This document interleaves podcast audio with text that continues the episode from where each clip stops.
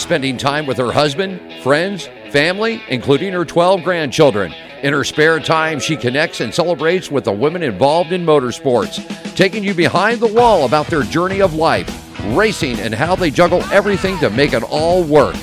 Welcome to Racing Girls Rock Podcast. Strap in, window nets up, the pedals are down, and when the green flag drops, we go.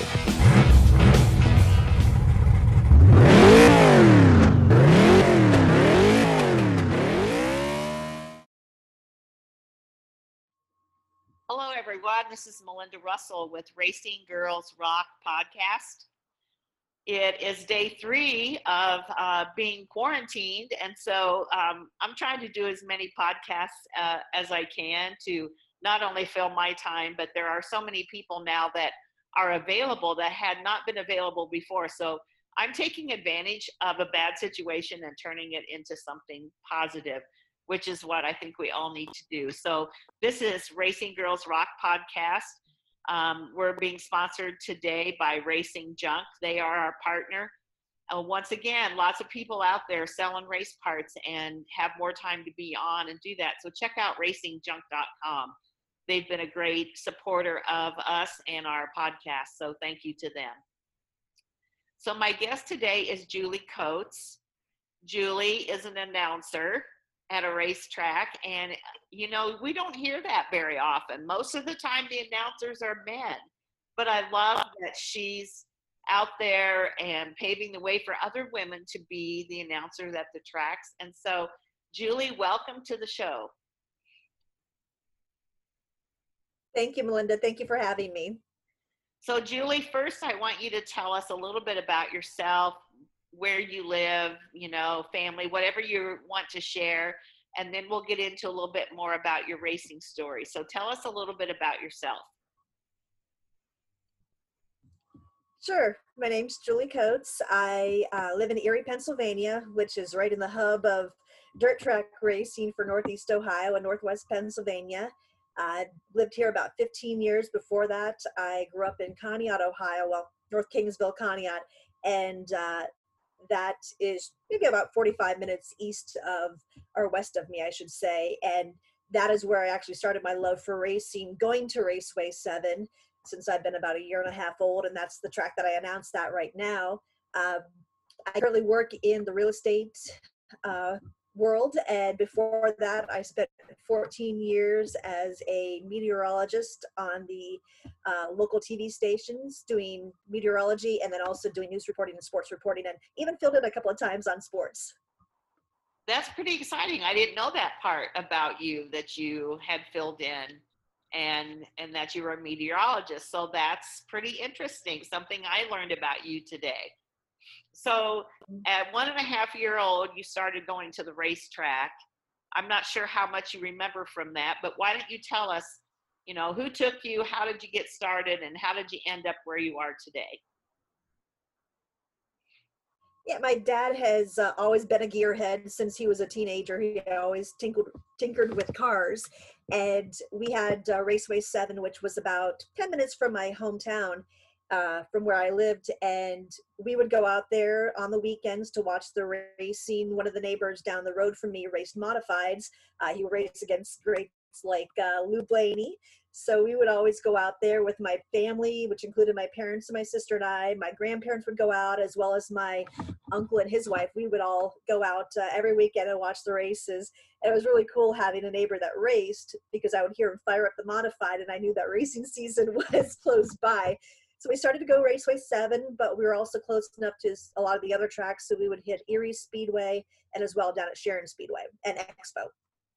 Okay, so as as typical when I interview people, um, it's a family thing. It's normally when, like, if it's a young mm-hmm. gal that's racing, her dad raced or her mom raced. It's a family thing, and it seems like that's pretty typical, isn't it, of race fans? It's kind of a generational thing. So you're uh, an announcer. Yes, it is my. It yeah. Go mm-hmm. ahead. I was gonna say my father never raced, but like I said, he always tinkered with cars, so he had that love for anything motorsports, and it kind of washed off on me as well. I was always the kid that was out in the garage with dad, sanding down cars or helping him with anything I could in the garage. So I was I was a little tomboy growing up, and my love for racing just continued on. He was the one that really exposed me to it. Yeah, that's like I said, that's that's pretty typical. Although I have to say, in my situation, um, we had some friends when my first husband and I were married. We had some friends that raced that he worked with, and that's really how we got started. We just started going to watch them. My family was never into mm. racing at all. My dad was a farmer. He didn't race. He played softball. But it's funny that actually my oldest sister, before she passed away, um, flagged at a racetrack and had a huge love of racing long before I ever got into it. And unfortunately, she's passed away because I know at this point we could have really shared something special with both of our love for racing. But that's that's kind of how it goes. So, Julie, how did you get the job as an announcer at Raceway Seven? It really uh, came about just from networking. I worked with an asphalt late model team. I grew up on dirt, but we had opened, uh, there was a new asphalt track that opened up uh, in Northeast Pennsylvania, Lake Erie Speedway, which is about 20 minutes from Erie. And I started working with an asphalt late model team there, got to know a bunch of people. And uh, after them, I worked with a kid who was like a brother to me, and he raced legends. So I was around the asphalt side for about 10 years, traveling with different teams. And through there, I made connections of uh, different racers. And one of them ended up going and promoting one of the local dirt tracks. And he asked me if I would help out. He knew that I had the uh, the broadcasting background and I had a social media background. So I started out there And I believe it was 2013, uh, doing social media as well as all the Victory Lane announcements and interviews. So that work went on for about two and a half years. Things happened that the truck track shut down for a short time, and then new owners came in the next year, and then they asked me if I wanted to announce co-announce with Dan, who was awesome to work with. I was at State Line Speedway, and I did that. And through there, um, halfway through that season, the opportunity came up at Raceway Seven, and then I met with uh, the folks from the BRP Modified Tour at both racetracks. I uh, worked with them, and they asked me if I wanted to come along and help with their series as well. And because they raced at multiple tracks at different locations, I knew one of the other tracks had to go. And it was really tough for me to leave State Line Speedway because I had so much fun working there. I loved working with the folks, but I also liked the ability to travel. And I kept Raceway 7 because that was my hometown track, the one I grew up on. So the following year, I was working at Raceway 7 full time and then doing uh, public relations and a little bit of announcing for uh, the BRP modified tour. I don't do as much with them because a lot of the tracks that we hit run modifieds on a regular basis. So the regular announcer, track announcer knows a lot of the drivers and their information. So I usually just announce at tracks that don't run the big block modifieds on a regular basis. Okay, so if you came to Kalamazoo Speedway, you'd get to announce because we don't have modifieds there. Okay. So that's an as, that's an asphalt track. So um, I'll just throw that out there, you know. so um, okay. there we go. so what's your favorite thing about being the announcer? Just being able to get to interact with the drivers and getting to know all the drivers and crew and the family and their friends. It's been uh, it's been surprising or not really surprising but it's been fresh to see how welcoming they have been to me this is an area all the tracks i work at and have worked at uh, for the most part are within the viewing area of where i did the weather. And so a lot of them will come up to me and joke around. They'll say hey it's the weather girl ask me questions about the weather. And a couple of them might have laughed the one uh, driver came up to me and said you do know this is a dirt track. And I said, oh, I'm good. I, I grew up on dirt track racing. And he was like, okay, I just wanted to make sure you knew. But that's the best part, getting to know the drivers and uh, just being able to interact with them. And the people I work with are phenomenal. We have a great group up in the press box at Raceway 7, and they're always uh, getting me to laugh. The, the first couple weeks I was pretty stressed out because I used to I was used to doing dual announcing but going back to just announcing by myself was a whole different uh, uh, thing to try to figure out. And it was great. They were very helpful to me and it just it's just so much fun i couldn't be happier with the people i work with the people i work for the mcdonald's over at raceway 7 they're great and uh, just everyone has been great through the years that's a real that's really cool so um you know i can see where like you know if there were two of you it kind of makes it easier and then you've got to like maintain both sides of the conversation if it's just you announcing mm-hmm. and and i you know it's it's sound you know when you're sitting in the stands it doesn't sound that hard but yet when you think about that really you're constantly talking if there's a yellow flag or a red flag you know i'm sure you probably play music and do other things but like the guy at our track uh, you know he talks as much as he can and then you know sometimes it's such a long time that he has to finally put the music on or something because there's only so much you can say during a red flag or a yellow flag. So what do you do when um, those those times and you have to fill things? What how do you do that? A lot of time what i do is i'll i'll put on some music if i know it's going to be an extended red flag if we have a case where an ambulance needs to go off track and we have to wait for the next one to come in that can sometimes be up to a half an hour wait or 45 minutes so I will, uh, I'll talk some, thank our sponsors, talk about some of the racing that'll be coming up that night. Uh, also talk about upcoming events, go through our schedule for the next couple of weeks. But then I will put the music on and, and let that uh, flow for a while, remind people to hit the concession stands and all good food that we have there. But it is tough to fill when you know it's going to be an extended period of time. But uh, music definitely helps and uh, I'll break in like if we have a car that needs to be moved or just you know every so often thanking the fans for their patience through some of the extended red flags and making you know them aware that hey we're we're uh, our top priority is safety so this is why we're doing what we're doing and just thanking them for being patient that's one of the big keys of announcing during extended red flag periods yeah I, I would think that would be tough you know um, Jason uh, Jason Seltzer is the announcer at Kalamazoo Speedway, and he's become a good friend of mine. And and I, you know, he he has some funny little like um, little clips of music that he'll play when different things happen during a caution. You know, like the beep beep beep when somebody's backing up or going the wrong way, or he just has all kinds of fun stuff, which I'm sure you do too. And I know it's not just a job that you do during race season. You have a lot of preparation, I would guess, before the season starts. So what what does that look like? Well, I'll go through and uh, see some of the updates. A lot of our drivers will head down to Florida during speed weeks, and I'll keep track of that. So that's something that I can mention throughout the season, saying this person raced at Volusia or this person raced at East Bay, and just kind of have that information to bring up. But also watching um, some of the drivers, what they're updating on their Facebook pages as far as things that have gone on during the off season. Uh, I'll talk about you know new paint schemes, new sponsors, um, just different. And then somebody gets married in the off season. I'll you know mention that. But this year I have a different class coming in at Raceway Seven. Um, unfortunately, our street stock numbers have been a little low, so they decided to add the Rush sport mods to our uh, class. They're going to be alternating those two classes throughout the season. So this year, I really had been trying to bone up on the drivers, where they're from, some of the information about their uh, history for the last couple of years with the sports mods, and uh, just getting that information out there as well. So I'm ready to go when the Raceway uh, 7 season finally starts. Yes, exactly. So um, I'm curious, does your track have your uh, drivers fill out like an information sheet, like obviously name, address, and all that. But what kind of questions do they ask, or do they, so that it helps you have some information about the drivers?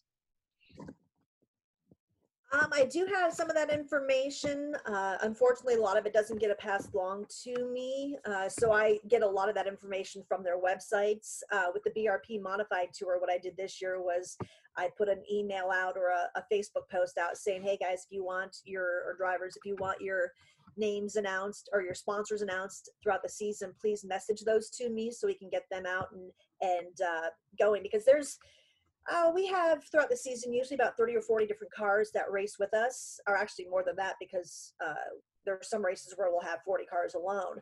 But we do have some drivers that are only part-time but i try to get as much of that information as possible. And that's one thing that i've been talking about the last two years is trying to get those driver sheets because it will name their city uh, their hometown their name their sponsors uh, even car owners and stuff of that sort. So that is something that i'm trying to get more involved or more involved into my announcing.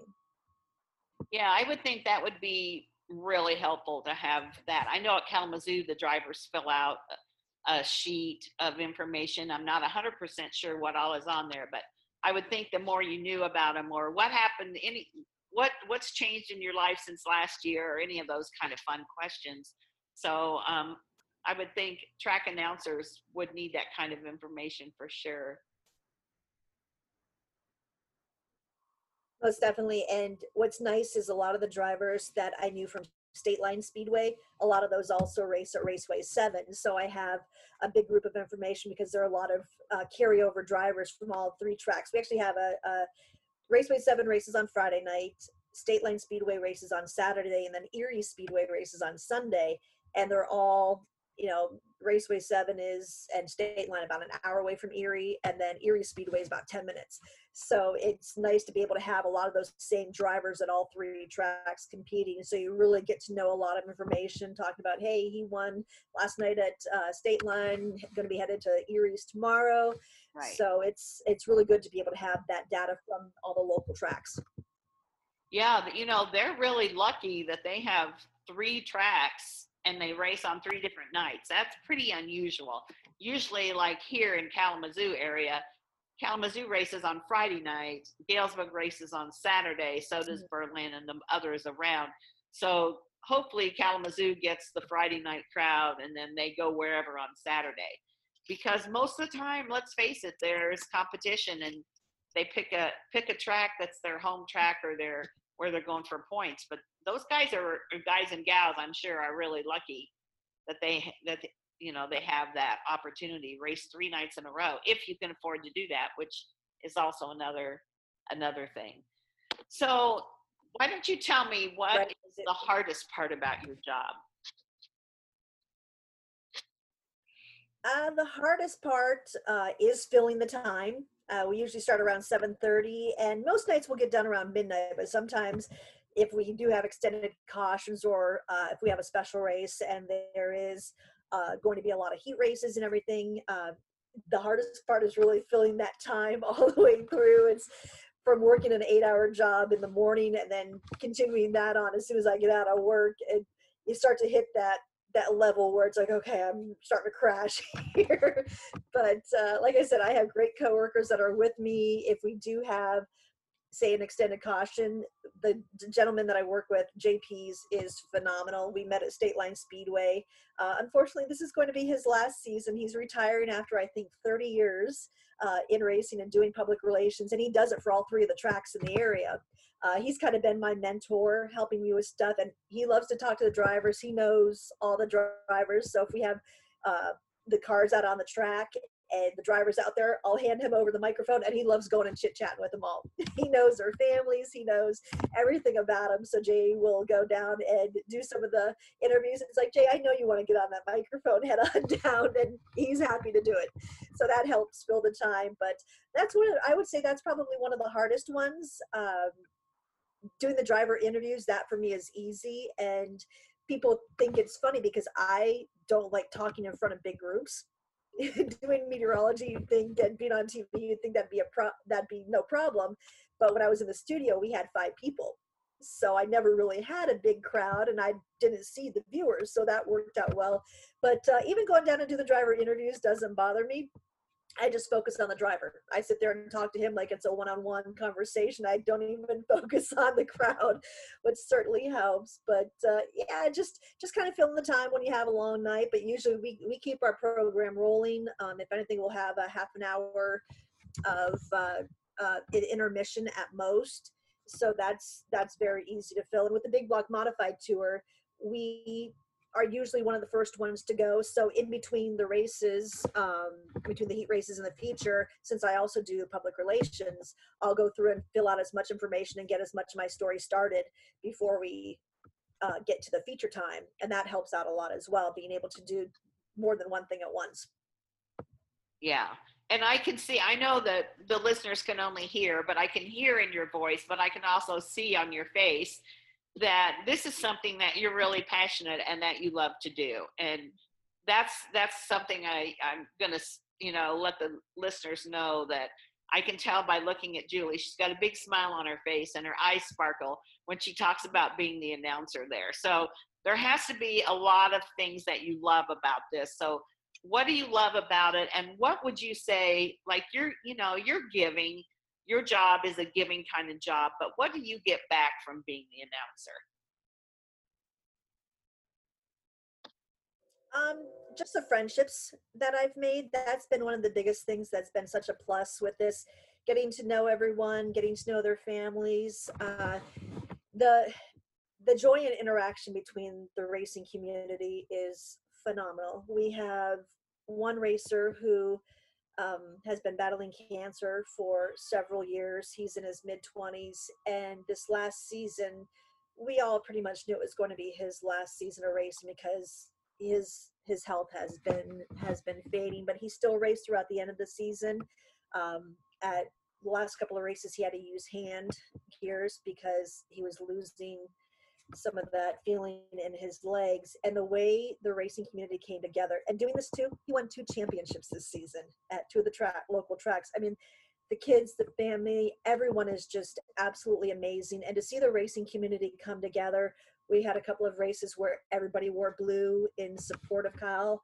Um, his name is kyle miller. He's the number 15 uh, economod and the way the community came together and supported him it was not only just at our track but all the tracks across the area. It was phenomenal and that's the one of the greatest things is to be able to help those in need when we need to. Um, the the racing family just comes together and, and that was that was one of the most heartwarming things and being able to interview him when he took up his championship was just it was probably one of the key moments of announcing so far and the smile on his face and the smile from his family and friends and one time he came out to the first time he came out on the track he was doing some practice laps with the hand gears. The track gave him a standing ovation.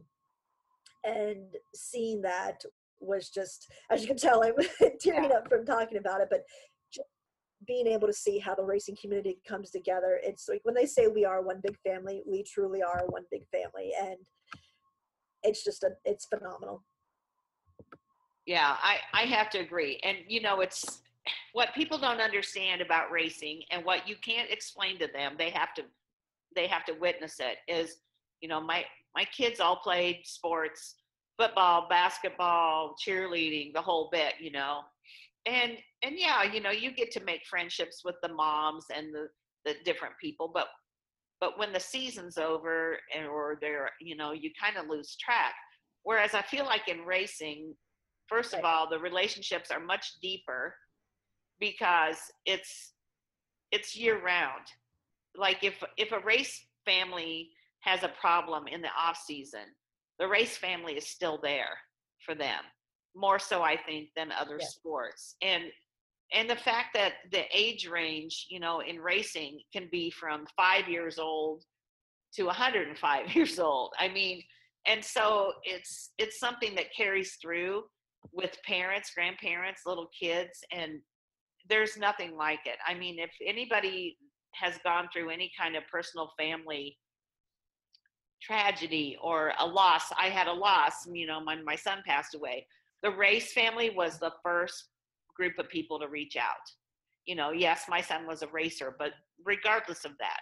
And and just like kyle his family will never forget all of the the love and support that they received. And and when when you're going through a tough time it makes a huge difference. It really does. So you know i i agree with you that the friends i've made like you julie i would have never met you had it not been for racing. And so I've met some of the most amazing women and, and men.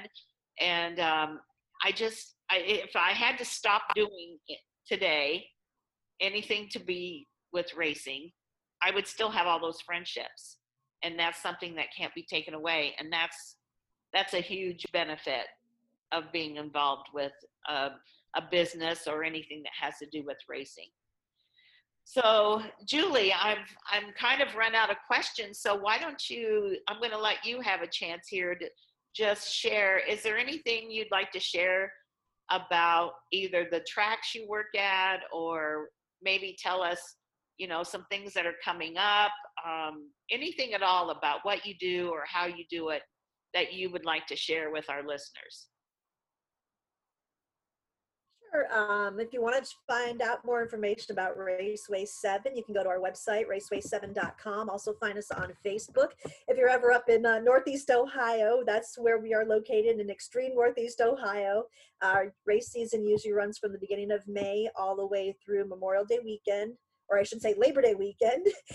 And then we have two special races after that. Uh, the second weekend of September, we have a big super late model race. Uh, they're not one of our regular classes, so we have a big 5,000 to win super late model race. And then early October, we have the um, Lucas Oil Super Late Model Series coming to town, which is such a great race. We had our first one last year, and it was pretty much a sold out crowd, which was great uh, as we celebrated our 50th year of racing at Raceway 7 with the BRP Modified Tour, we are actually supposed to have one of our races this coming uh, weekend. Unfortunately, with everything going on with COVID 19, uh, we are post that one has been postponed. But starting back in May, we are busy all the way through the middle of September. That's when our last race will be, and it's great because with that season, with that touring series, we hit Ohio, Pennsylvania, New York, and West Virginia. Our farthest south is uh, Tyler County Speedway in West Virginia. We're going to be there July 4th weekend. And then our farthest north track is Ransomville up in Ransomville, New York. It's right there on the uh, New York uh, Ontario line. Uh, I've been going there for a couple of years now, and uh, it's a, it's it is definitely big block area. That is the heart of big block territory up in Western New York. And so you can check out our schedule on the modifiedtourinc.com and we are also on Facebook uh, under the BRP Modified Tour. So all of that will be going on. Hopefully, we'll be uh, able to get our racing season going very quickly. Um, I know a lot of people are going through uh, racing withdrawal right now, myself being one. So I'm watching all the iRacing stuff going on and uh, watching some old races. But yeah, like I said, a lot of stuff going on. If you're going to be at any of our tracks, we'll be at Hummingbird this year with the BRP Modified Tour, Sharon, Mercer. Um, also heading to uh, Old Bedford Speedway. That'll be our first visit over there. Also over to, uh, I'm trying to think I have my schedule here, but there's a, a lot of different tracks. Uh, Thunder Mountain's another one that we go to. So yeah, check out our schedule on there and that'll be uh, Expo Speedway. Sometimes we're there on Thursdays, other times it's Fridays and Saturdays, and Sundays we're racing. Uh, where Raceway Seven is just a Friday night track. So yeah, there's there's a lot of racing going on once the season starts, especially in July for the uh, BRP Modified Tour. So again, check out our schedules, raceway7.com and the Modified Tour modifiedtourinc.com. All right, that sounds great. That's I always like to know how to follow what's going on. And Julie, if anybody would be interested in learning what it takes to become an announcer, are they are you willing to have them contact you and how would they do that? Sure. I'm on Facebook, uh, Jae Coates, J A E, and then my last name C O A T E S. And then I'm also on Twitter, J underscore C underscore 75, JC75. Uh, and it's been great because that's how I've uh, gotten in touch with Tiffany, who is the announcer down at Volunteer Speedway. I had told that I was told that there was a female announcer down there, and it was when they were having, I believe, the World of Outlaws at their track. So I got in touch with her through Twitter, and we've been coming, we've become uh, good friends. We were actually chatting this morning, uh, talking about how things were going, how we were dealing with all of this. So it's it's great those connections that you can uh, make on social media. Yeah, that's that's for sure because that's really how I've met pretty much everyone is at least through social media and then you meet them in person which is kind of cool so besides you and Tiffany, do you know of any other women that are track announcers? I uh, watching one of the uh, race broadcasts. I did hear a female. I believe she was out at uh, Port Royal Speedway, and I've been told that there are a couple out in the West Coast, but I haven't been able to get in touch with either of them or learn their names.